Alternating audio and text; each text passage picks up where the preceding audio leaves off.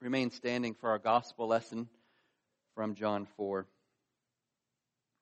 Listen carefully to the gospel of God.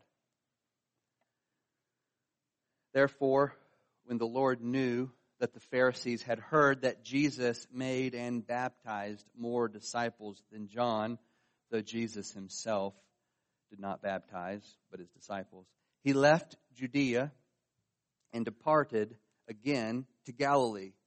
But he needed to go through Samaria.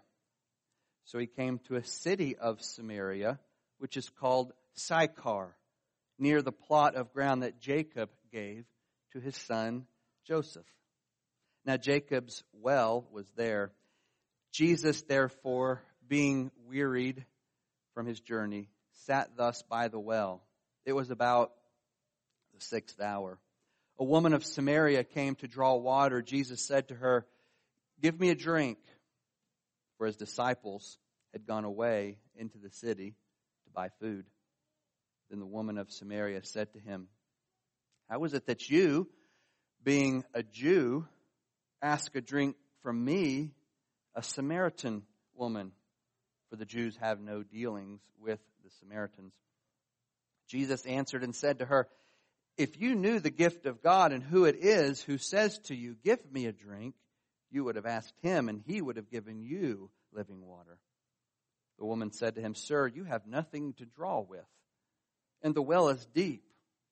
Where then do you get that living water? Are you greater than our father Jacob, who gave us the well and drank from it himself, as well as his sons and his livestock? Jesus answered and said to her, Whoever drinks of this water will thirst again. But whoever drinks of the water that I shall give him will never thirst. But the water that I shall give him will become in him a fountain of water springing up into everlasting life. The woman said to him, Sir, give me this water that I may, that I may not thirst, nor come here to draw. Thus far, the reading of God's word. This is the word of the Lord. Amen. Let's pray together. Father, help us to understand your word and to submit to it and to be encouraged by it, to be strengthened for battle by it. We confess that we need your spirit in us and among us to do this. So we ask for it in Jesus' name. Amen. Please be seated.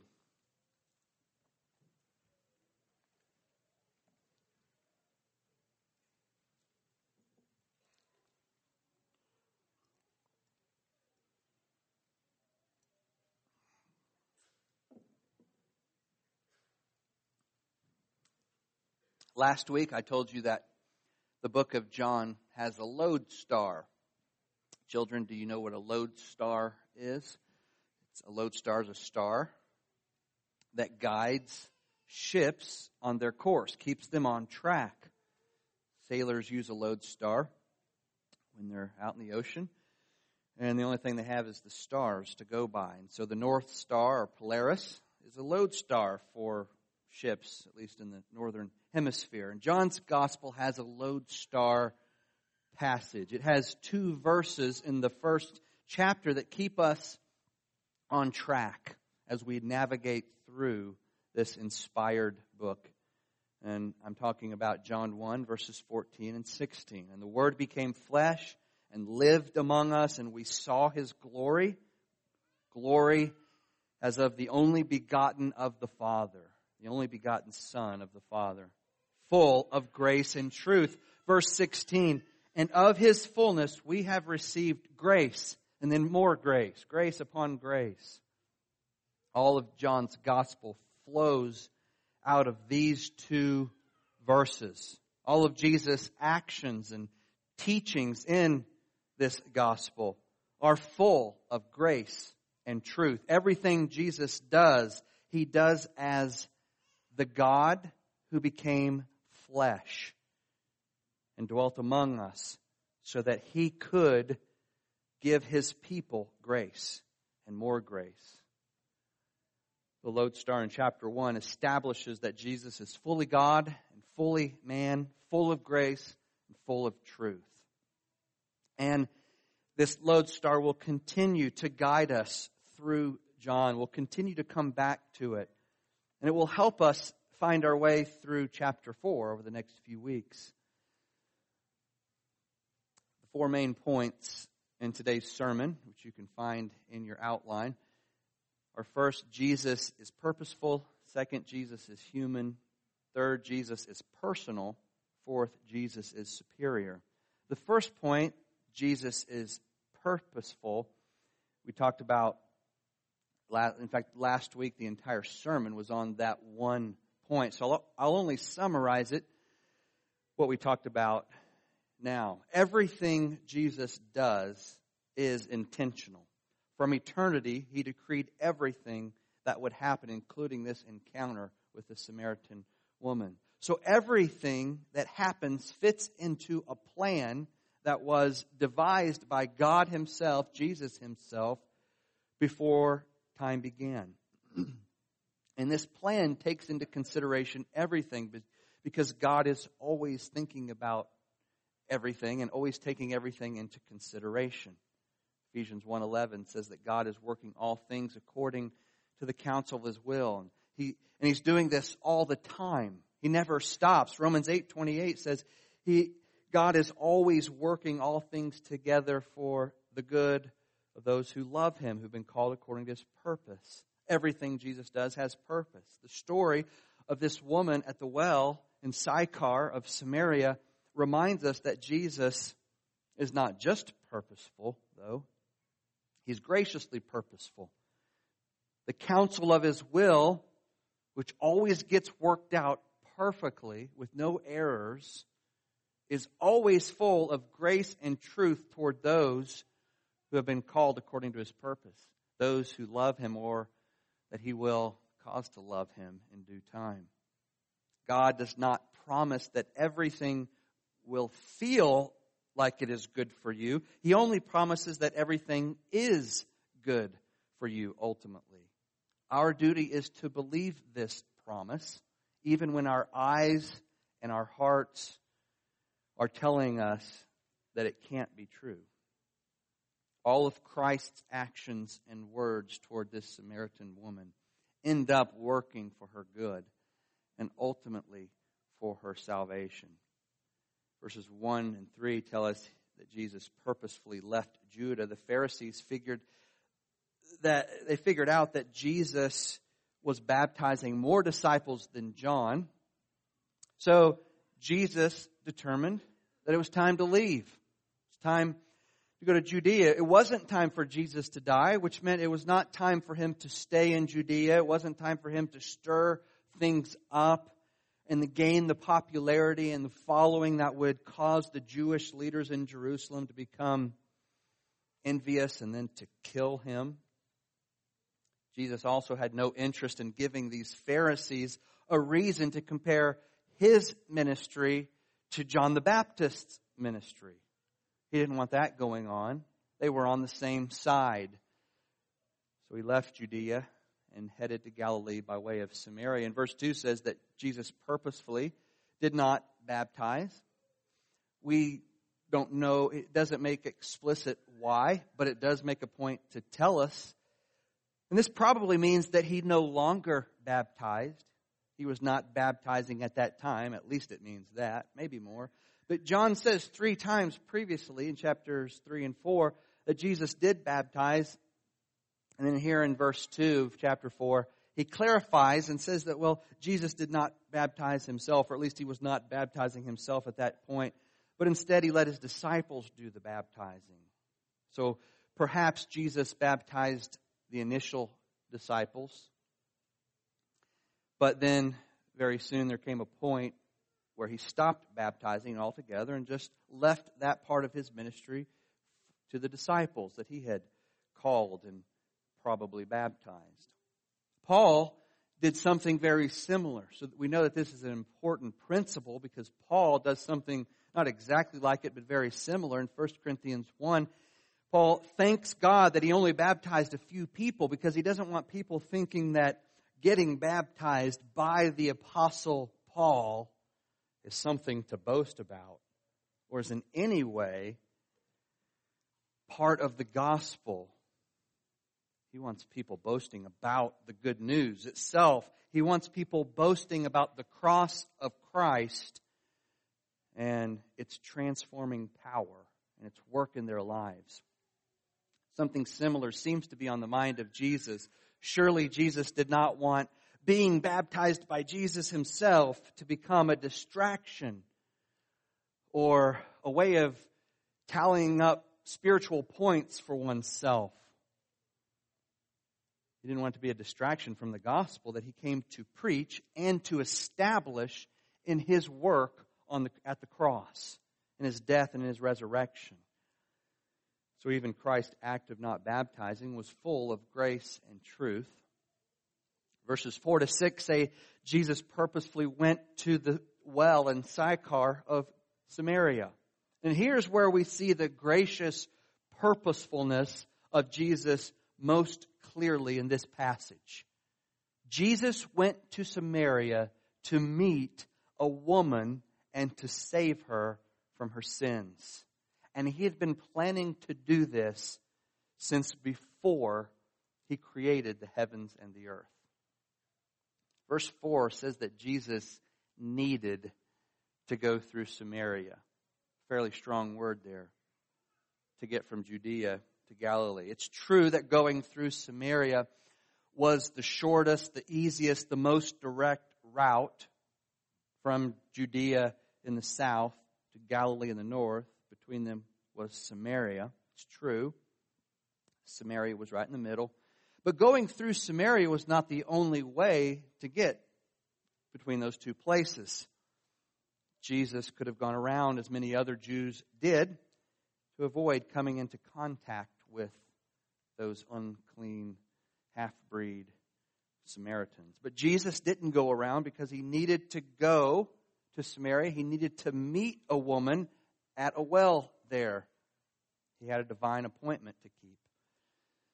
The Lord's itinerary is not being dictated, you see, by the Pharisees or by geographical needs. It's being dictated by the eternal counsel of his perfect will. Jesus is graciously purposeful in everything he does. Everything that happens is according to his plan. It works out for your good, ultimately for your salvation. Everything about his plan is wise and righteous. Now, that truth is easy to understand, it's easy to accept, it's easy to believe until you or someone you know experiences intense suffering and pain, or until you stop for just a few seconds and think about the pain and the suffering going on right now in a lot of places. It's always happening. Sometimes the pain and the anguish that I see some of you going through is enough to make me, make it difficult for me to believe what I am called to tell you. Not long ago, I received an email from an old friend from a, another city, different part of the country. He's a faithful man who teaches Bible at a theological institution he was responding to something else that I had sent him about something else, but he spent most of his response updating me on the anguish that he has been experiencing uh, over the last six months from when he sent the email. His mother had just died, and during the previous six months, he had been walking with her and watching her endure series of painful infections and back surgeries that culminated in her death. And his words to me were Suffice it to say, I've experienced the most difficult stretch of my life. It will take me some time to sort this all out, if I'm ever able. Death, I understand. The incredible suffering she endured is hard to process. Now, he's saying this from a standpoint of faith, not doubt. But what do you do with that? What do you say to someone who believes, but they just don't know how to process the purposes of God? Forget understanding them, just even moving forward in light of them. Oftentimes, you don't have to say anything, actually. Sometimes you just need to sit with that person in total silence for seven days, as Job's friends did. But we must never forget, even in even when we are silent, and that's what God's calling us to do, we, we must never forget that the Christian faith has something to say to us. It has something to say to believers about their suffering. It doesn't have any comfort for those who do not believe, who are not trusting in Jesus, who are not trusting in the wisdom of God. But it does have something to say to believers. In fact, the Christian faith is the only religion or philosophy or worldview, whatever you want to call them, that has anything constructive to say about suffering at all. We have a sovereign God, a sovereign Lord Jesus, who is full of grace and truth, who does everything with a gracious purpose in mind, who works everything for his glory and your good. That's why Paul could write in Romans 5, verses 3 to 5. And this is what I sent to my friend in the second email that I sent to him. Romans 3, 5, 3 to 5. Not only that, but we rejoice in our sufferings, knowing that suffering produces endurance, endurance and, produ- and endurance produces character, and character produces hope, and hope does not put us to shame because God's love has been poured into our hearts through the Holy Spirit who has been given to us. All of this woman's life leading up to this point in her meeting with Jesus and everything that would happen after was ultimately for her good. God even turns, uses our sin, which is against his will, but he uses it for good purposes when we are repentant, when we are believing. In part, he uses it to show us the extent of his mercy and grace. And so you can be certain that all your hardships include a gracious purpose for you. All your strained relationships include a gracious purpose for you as you endure by faith. All your physical and emotional suffering include a gracious purpose for you. All of your life disappointments are for your good. Don't wait for God to explain this to you in detail before you are willing to believe it and accept it. Don't demand that you understand the logic of it before you decide to trust God with it. Just know that if God is for you, nothing can be against you. This means no person, no thing, no circumstance, no situation, no hardship can ultimately be for your bad as long as God is on your side working everything for your good. I said a lot more about that first point last week. If you're interested, the sermon was recorded. Let's move on to the second point. Jesus is human. He can sympathize with our weaknesses. The second half of verse 6 there says that Jesus sat by the well because he was weary from his journey. God became weary. And the reason Jesus became weary is that he is fully human. Remember what the Lodestar passage says, and the Word became flesh. The Gospels go out of their way in places to remind us that Jesus was a man who shared all of our humanness, all of our human weaknesses. Hebrews 4:15 says, "For we do not have a high priest who is unable to empathize with our weaknesses, but we have one who has been tempted in every way just as we are, yet he did not sin." Do you know what the first heresy in church history was? It was the first major false doctrine that the church had to deal with. It wasn't Arianism, the belief that Jesus was not fully God. It wasn't that. That came later. The first heresy that the fledgling church had to address was the belief that Jesus was not fully human. We see this even in the scriptures itself. John addresses this false teaching in his epistles. For example, in 2 John, the seventh verse, he writes, Many deceivers have gone out into the world, those who do not confess the coming of Jesus Christ in the flesh. flesh. Such a one is the deceiver and the antichrist. There were some in the early church, you see, all the way back into the first century, who were saying that Jesus only appeared to be a man. His body, his humanness was only an illusion. It wasn't real. Because after all, God can't be a man. This heresy is called Docetism. The Bible teaches that Jesus had a human body and a human mind, a human heart, a human will.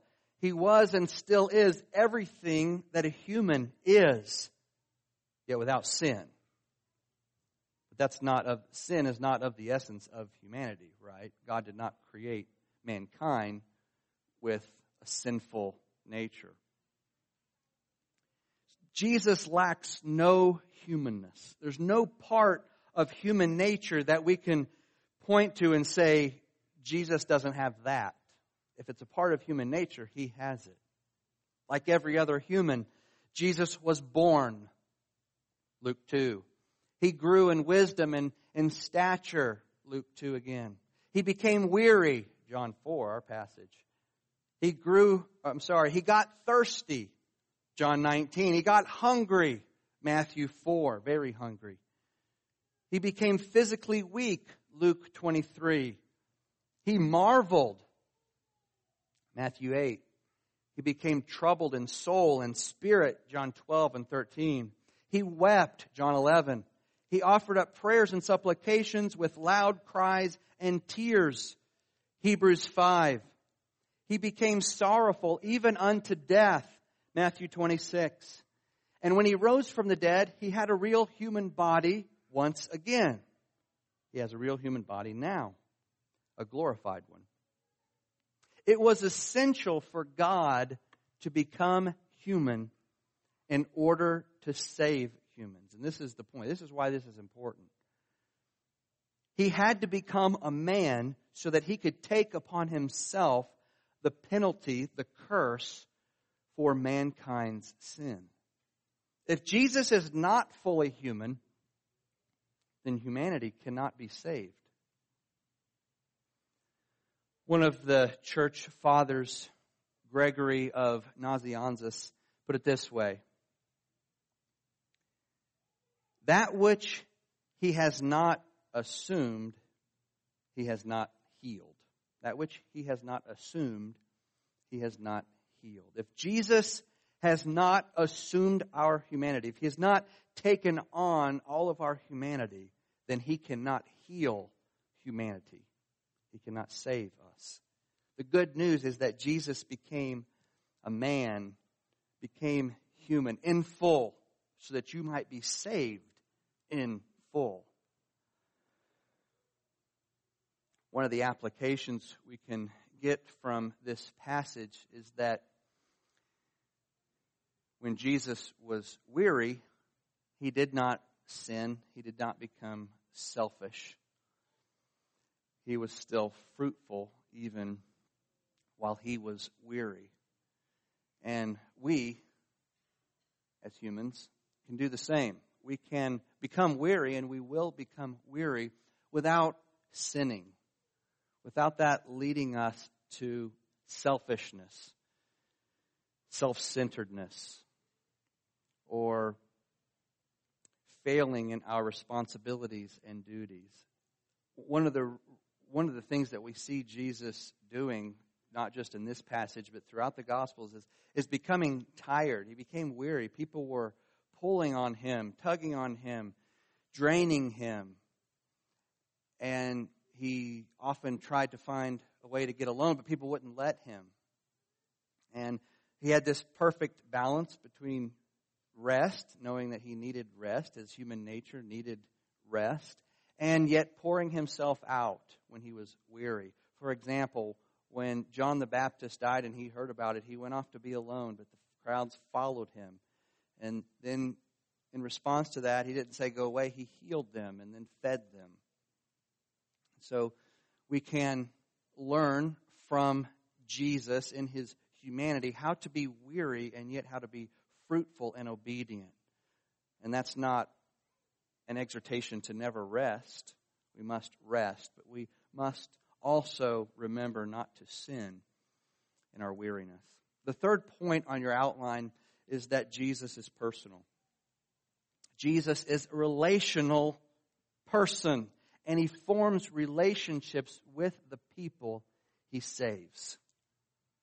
In verses 7 to 9, Jesus initiates a conversation with the woman at the well, and this conversation was the beginning of a personal relationship that will last for eternity.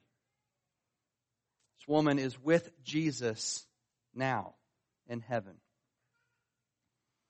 loving him, and he's loving her.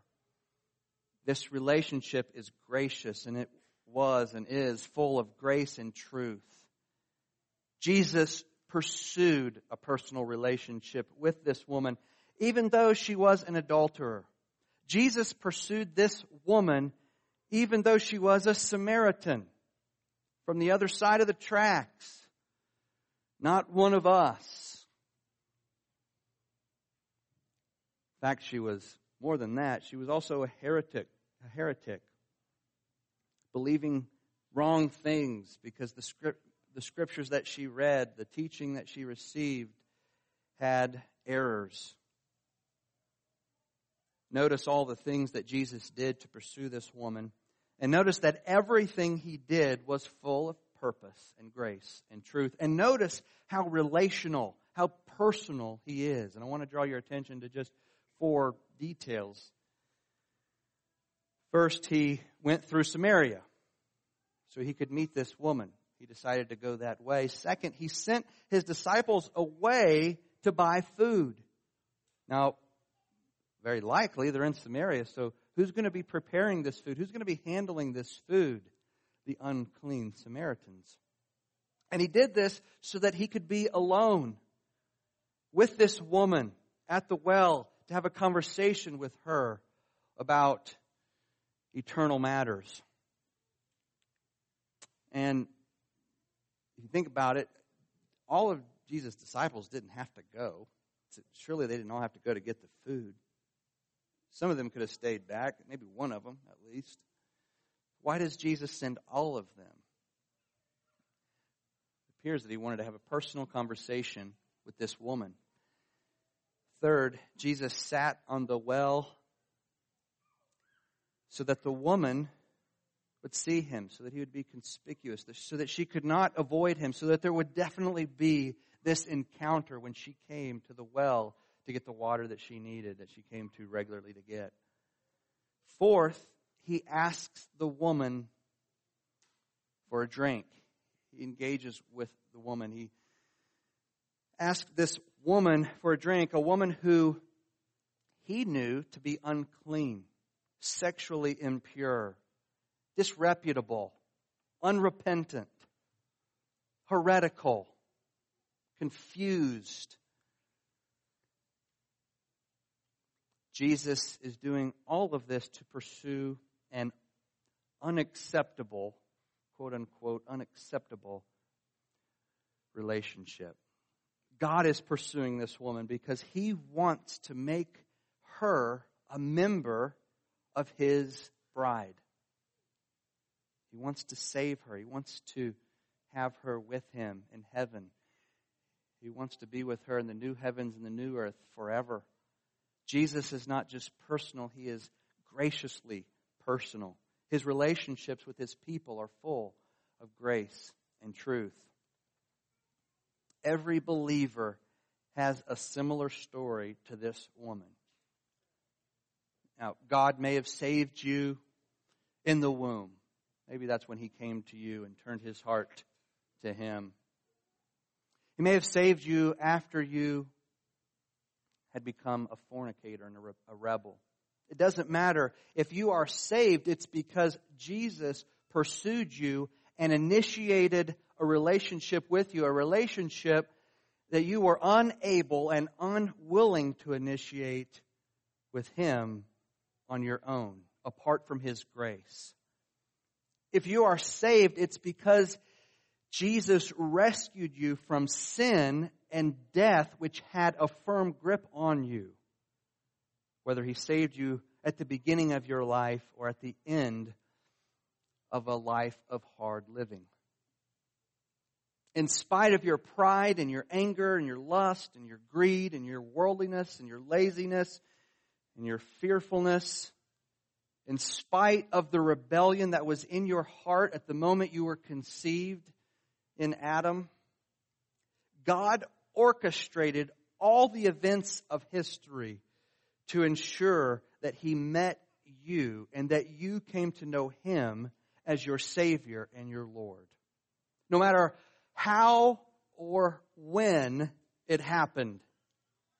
If you know Jesus as your Savior now, it's because Jesus planned from all eternity to personally seek you out and to save you, just as he did this woman. And Jesus didn't just want to begin a relationship with you, he wants to grow in that union that you have with him. He wants you to know him better. He, he died for this union. He died for your union with Him. He died so that you could be in Him and that He could be in you. He takes this very seriously. And then He sought you out after He died for you. And now He wants you to seek Him out with all of your heart.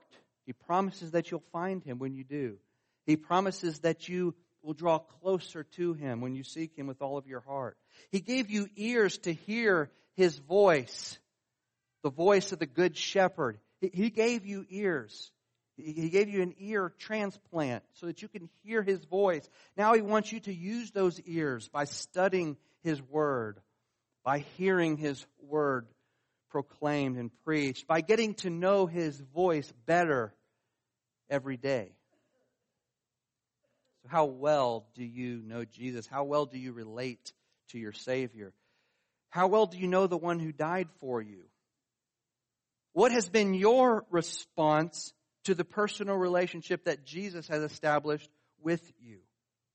Are you nurturing that relationship? Are you growing in your love for Christ? Is it something you talk about because it fills you with joy the way it did this woman after she came to believe in this living water and the person who is giving it? Are you growing in your love for Christ? How often do you talk to Him? How often do you sit in His presence with an open Bible, being still and knowing that He is your God, the God who saved you? Do you know Him better this year than you did last year? Jesus is personal and he desires to be personal with you in a relationship. Think about it. Jesus Christ, the God man, the maker of heaven and earth, the one who made you, who knit you together in your mother's womb, died for you, took your curse, took his father's wrath, so that he could walk with you and know you and enjoy you as you journey through the life that He has given you.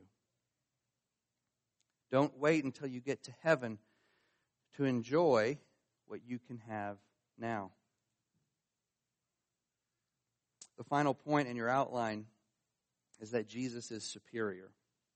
Verse 10, Jesus says to the woman, If you knew the gift of God and who it is who says to you, Give me a drink, you would have asked him, and he would have given you living water.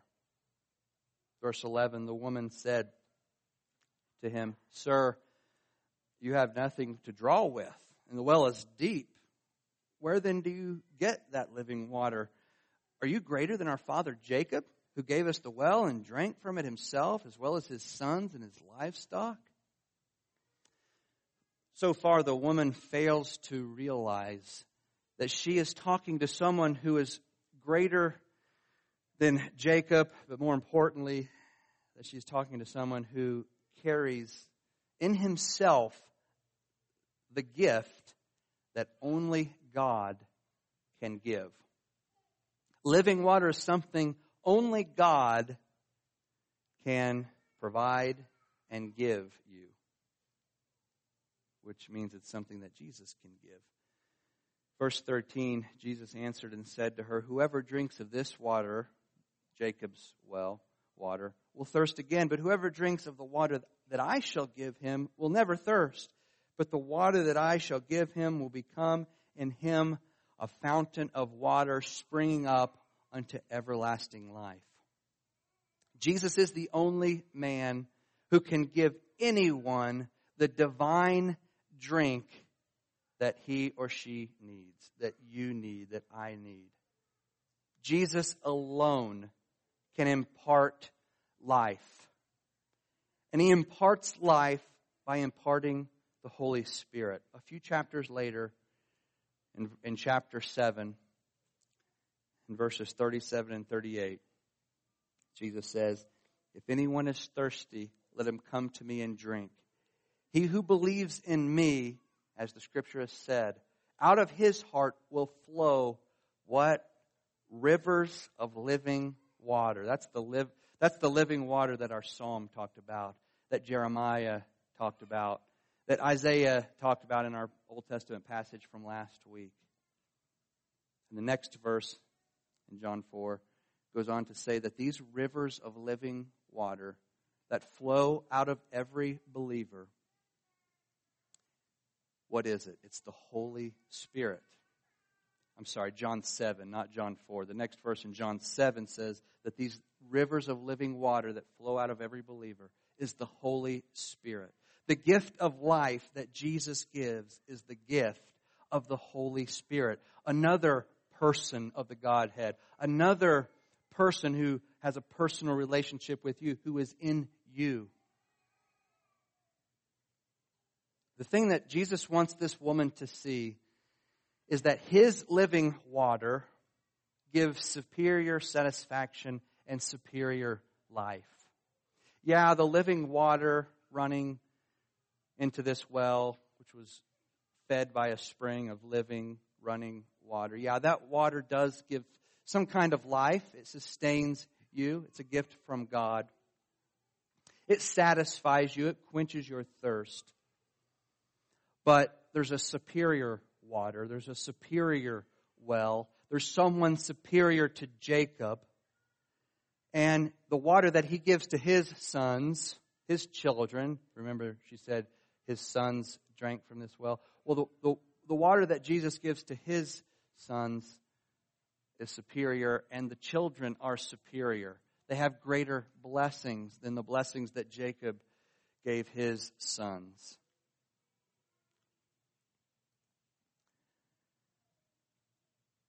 And so he wants this woman to know that there is superior satisfaction and superior life in the living water that he gives.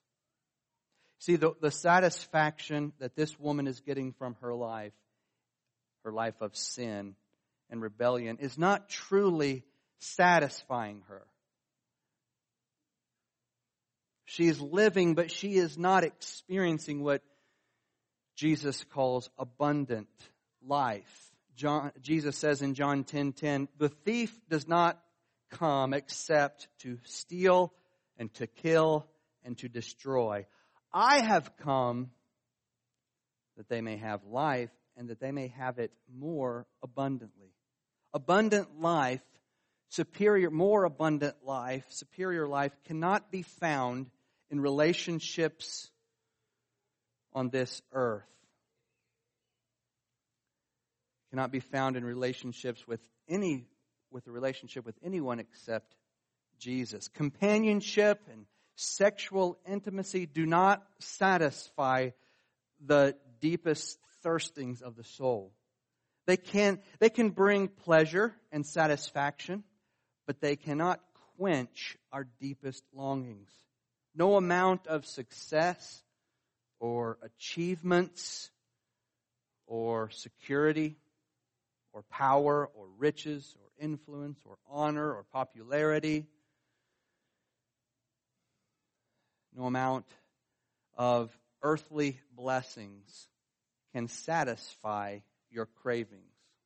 So if you're constantly discontent, if you're constantly wondering when you're going to get to a place in life where you're going to just be at peace or at rest or the things that you've always wanted to feel or you're feeling on a daily basis, if, if you still think that, if you haven't found it, it's because you're finding satisfaction in all the wrong places. You're looking for life where you cannot find it. It can only be found in Jesus and in the living water that he gives.